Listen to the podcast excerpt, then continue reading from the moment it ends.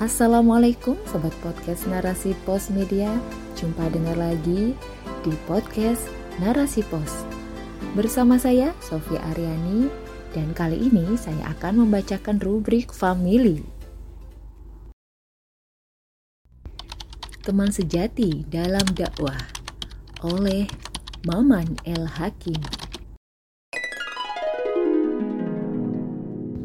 Sebut saja Aisyah Parasnya memang tidak secantik Aisyah radhiyallahu anha, istri baginda Rasulullah Shallallahu alaihi wasallam. Pun menikah tidak pada usia muda. Aisyah menikah di usia kepala tiga. Terbilang telat menikah di antara teman sebayanya yang rata-rata sudah dikaruniai anak. Aisyah bukan tanpa alasan telat menikah ia sibuk dengan aktivitas dakwahnya dan berusaha untuk tidak terjebak dengan pergaulan yang tidak syar'i dalam menemukan jodohnya. Allah Subhanahu wa taala memang selalu memberikan jodoh yang terbaik. Akhirnya, Aisyah dipertemukan dengan pasangan suaminya, seorang pemban dakwah. Meskipun menjadi istri keduanya, tetap tidak memengaruhi keharmonisan dalam berumah tangga. Mereka menempuh kehidupan rumah tangga dengan bekal keyakinan bahwa menikah akan membuat keduanya tentram dan saling menguatkan dakwahnya.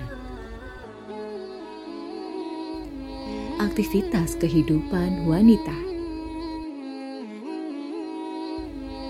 Syariat Islam telah menetapkan bahwa wanita atau istri adalah seorang ibu dan pengatur rumah atau umun warobah al-bait. Karena itu, syariat telah memberikan bagi wanita seperangkat hukum yang berkenaan dengan kehamilan, kelahiran atau wiladah, penyusuan atau rodoah, pengasuhan atau hadonah, dan berkaitan dengan masalah idah yaitu masa menunggu istri setelah ditinggal cerai suami. Syekh Taqiyuddin An-Nabhani dalam kitab Nizam al-Ijtimai fil al-Islam menjelaskan maknanya bahwa tugas-tugas pokok tersebut merupakan tanggung jawab yang paling besar bagi seorang wanita atau istri. Sebabnya, di dalam aktivitas wanita tersebut terdapat rahasia kelangsungan jenis manusia. Seorang ibu berperan melahirkan generasi manusia dengan peradaban baru, dan hal itu erat kaitannya dengan diterapkannya aturan syariat Islam dalam kehidupan berumah tangga. Sekalipun aktivitas wanita dibatasi, namun dalam kehidupan umum berupa interaksi dalam masyarakat, wanita dibolehkan oleh syariat dalam perkara tertentu seperti transaksi jual beli, kontrak kerja atau ijaroh, dan muamalah lainnya. Wanita boleh bekerja sebagai tenaga pendidik, kesehatan, bahkan hakim pengadilan. Namun wanita tidak boleh menduduki jabatan pemerintahan yang menyangkut kekuasaan seperti bupati, gubernur, dan kepala negara. Tidak bolehnya wanita memegang tampuk kekuasaan secara gamblang merujuk pada hadis yang dikeluarkan oleh Imam Al-Bukhari dari jalur Al-Bakrah. Sabda Nabi Shallallahu Alaihi Wasallam yang maknanya menyatakan bahwa suatu kaum tidak akan pernah beruntung jika menyerahkan urusan mereka kepada seorang wanita. Dalam kehidupan berumah tangga, seorang suami berperan sebagai pemimpin dan pelindung yang harus bisa memosisikan istri sesuai aturan syariat Islam seperti di atas. Karena kehidupan suami istri adalah interaksi khusus yang telah dihalalkan melalui pintu pernikahan. Tujuan menikah bukan semata untuk melanjutkan keturunan dan mendapatkan kenikmatan syahwat, melainkan diraihnya rasa tenang dengan pengamalan syariat Islam secara utuh dan menyeluruh. Dakwah kewajiban bersama. Di sinilah pentingnya dakwah di tengah keluarga. Suami istri harus sama-sama menjadi pengemban dakwah, setidaknya untuk keluarga dan kerabat dekat serta lingkungan sekitarnya.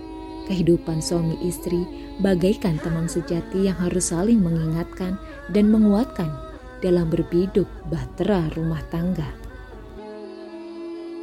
Hubungan di antara keduanya terikat dengan kewajiban yang sama dalam mengamalkan syariat Islam dan harus mendakwahkannya.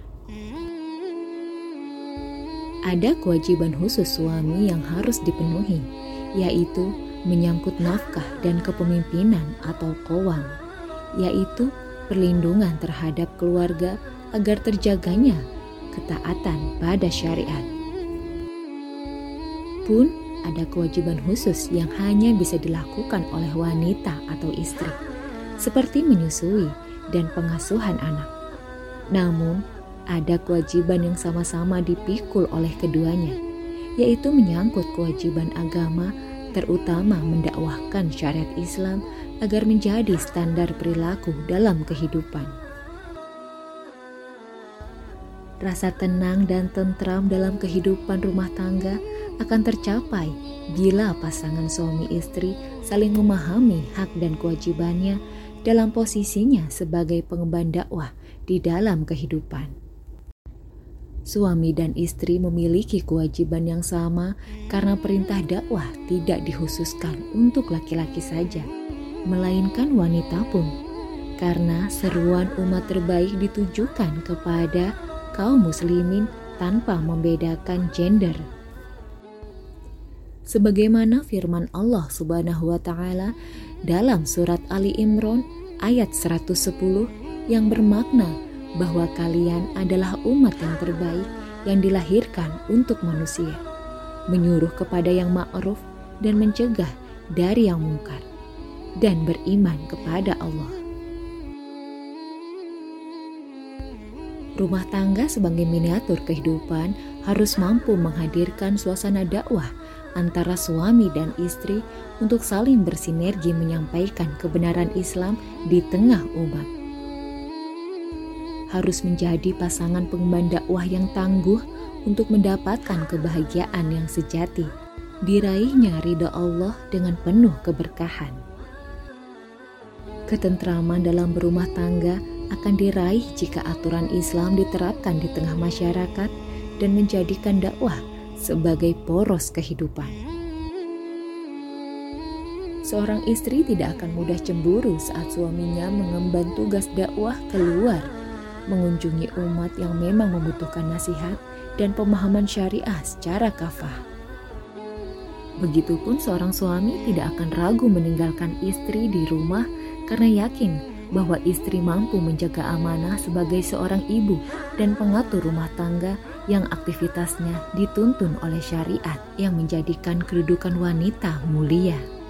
Rumah tangga yang harmonis akan tercapai jika sama-sama menjalankan tuntunan syariat Islam secara kafah dan sama-sama mendakwahkannya di tengah kesibukannya. Istri mengatur rumah tangga suami menjadi pemimpin dan teladan dalam berdakwah. Semoga wallahu a'lam bisawab.